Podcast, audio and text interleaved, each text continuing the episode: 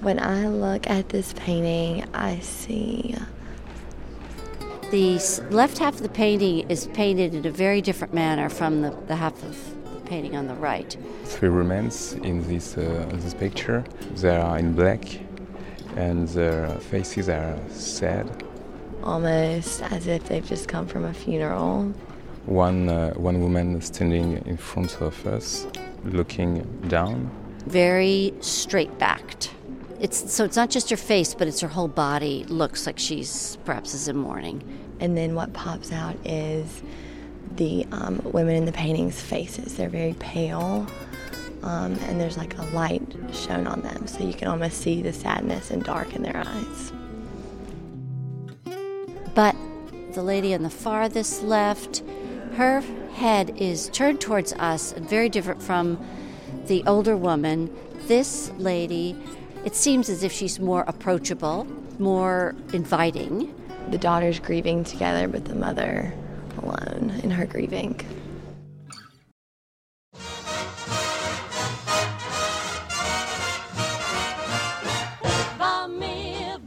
This is The Lonely Palette. I'm Tamar Avishai. Episode 4 Edgar Degas' Duchessa di Montejasi with her daughters Elena and Camilla from about 1876.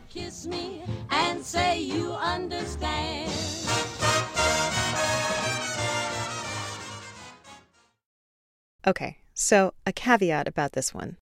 This is one of my favorite paintings at the MFA. I mean, why, right? Nobody comes to the museum to see this painting.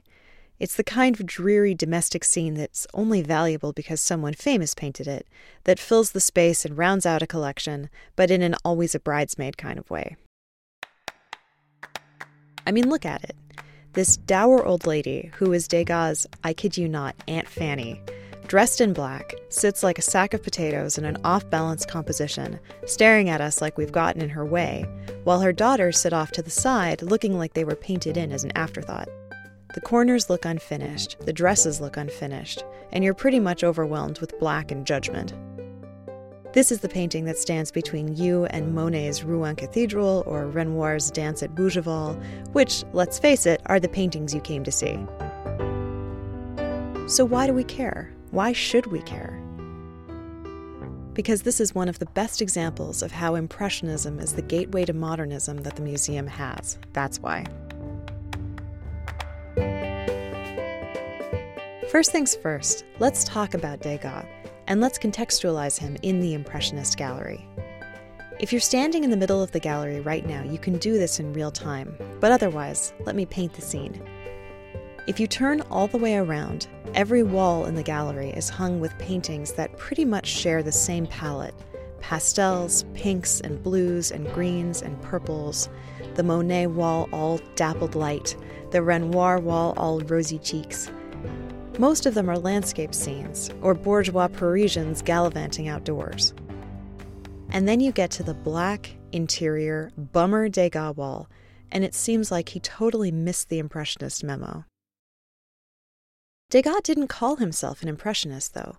He never planned on being one, and would probably resent all of the art history textbooks that group him with them. It's true that he exhibited with them because his work was just as radical as theirs, but he considered himself a realist in the tradition of Courbet and Manet, revolutionary artists a generation before the Impressionists, who looked at the world with the original, actual no filter. They painted the quote unquote unvarnished truth, the frank, warts and all reality of the world that really hadn't been done before. We see wrinkles, we see workers, we see yawning and scratching and ballerinas backstage at their rehearsals. We see girls as awkward adolescents and aunts with unflattering jowls. All of the literature describes this portrait of his aunt as being painted, quote, without flattery. Her hands and face are given the most detailed attention, along with her wedding ring, which explains the black. They're in mourning over the Duchess's husband, Degas' uncle. We empathize with her because she is so specific. We relate to what makes her real, which is exactly what Degas, being a realist, was trying to accomplish.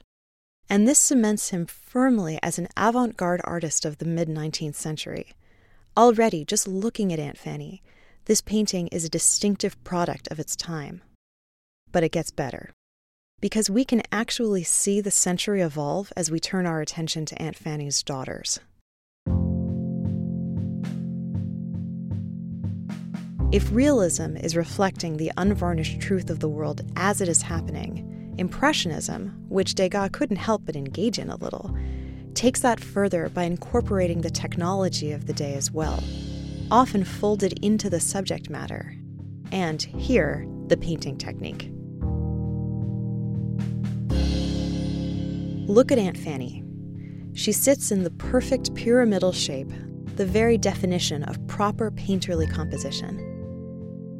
Impressionists and realists couldn't be avant garde without an establishment, which was, in the mid 19th century, large didactic history paintings.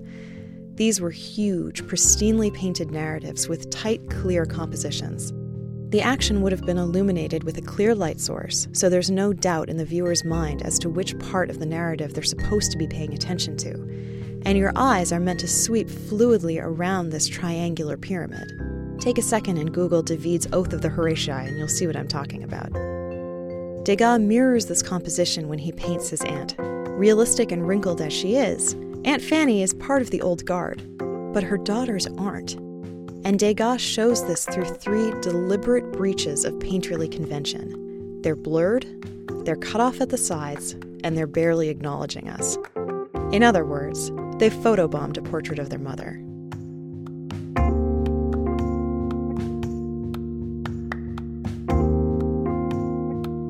The camera was developed in the 1830s and had come into more popular use in the 1860s and 70s. While the jury was still out as to whether a photographer could ever be an artist in the traditional sense of the word, and not just the manual operator of a device, artists suddenly had at their disposal something that captured exactness. I mean, think about how radical that must have been. What was the point of painting anymore? Western art since the Renaissance had aspired to be, quote, a window onto the world so, what now? This is when artists begin to experiment heavily with technique because they're finally allowed to treat the canvas for what it is a flat, two dimensional object. The gig is up. There's no harm in showing brushstrokes now. We can't pretend a human hand didn't create this depth and dimension. So while the camera effectively released the shackles to painterly convention, what's more, and this is the cool part, painting started incorporating elements of photography into its composition, hence the two painted figures who appear to have gotten stuck halfway in the frame. We all have experience with the unexpected getting caught in our photos, things getting accidentally cut off, and it's annoying. Why would a painter who doesn't just capture the world, he creates it, choose to do this deliberately? Because he's actually painting a snapshot. Impressionists are known for capturing the immediacy and the ephemera of light, but many of them were just as interested in capturing the ephemera of human experience.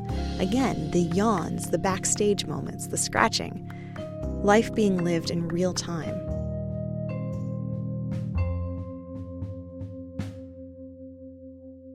Degas isn't using painting to tell a narrative story, but to capture a moment.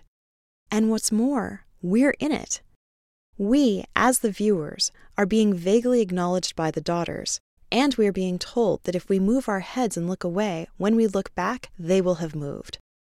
Degas actually smeared his own fingers into the paint to blur them and to give them a sense of movement.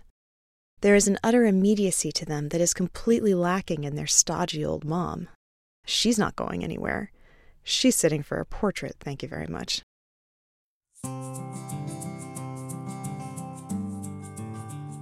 This painting is telling us so much. It's capturing the generational divide between Degas's aunt and her daughters. It's capturing Degas's relationship with his aunt and his cousin's relationship to him. His aunt sees him as an artist, which means that we are viewers, but the cousins see him as a cousin. They can choose to acknowledge him or not, which makes us what exactly? Intruders into a moment, maybe worth their attention? And meanwhile, he sees his aunt as an old woman in mourning, not just a sitter for a portrait. What he wants to capture, the story that he wants to tell, trumps what she might want captured, which speaks to where portraiture was going to evolve as artists exercised more and more of their own subjectivity. If she were calling the shots, I guarantee you that this would be a very different painting.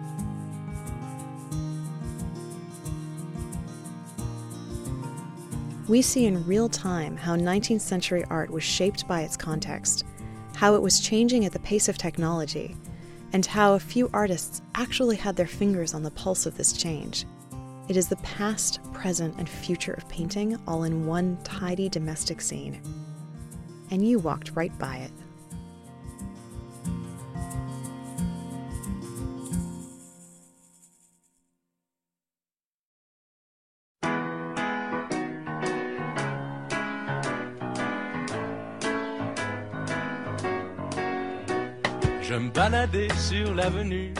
Special thanks to Debbie Bleacher and the intrepid museum goers at the Museum of Fine Arts Boston.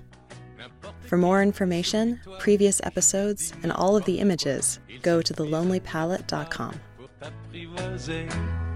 Oh, Champs-Élysées. Champs-Élysées.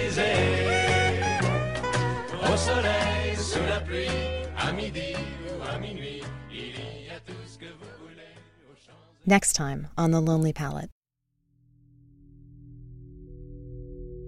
Um, I see a big blank left red square. I see on the right side uh, same red square with is that 12 screens of uh, the same image over the top of it. It looks like can't really tell what it is. It kind of looks like a chair in the middle of a room.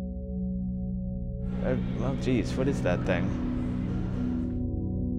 Now kind of feels sort of morbid on the red. I mean, is that like an execution chamber? Okay, geez. Wow. All right. Well, that's kind of weird.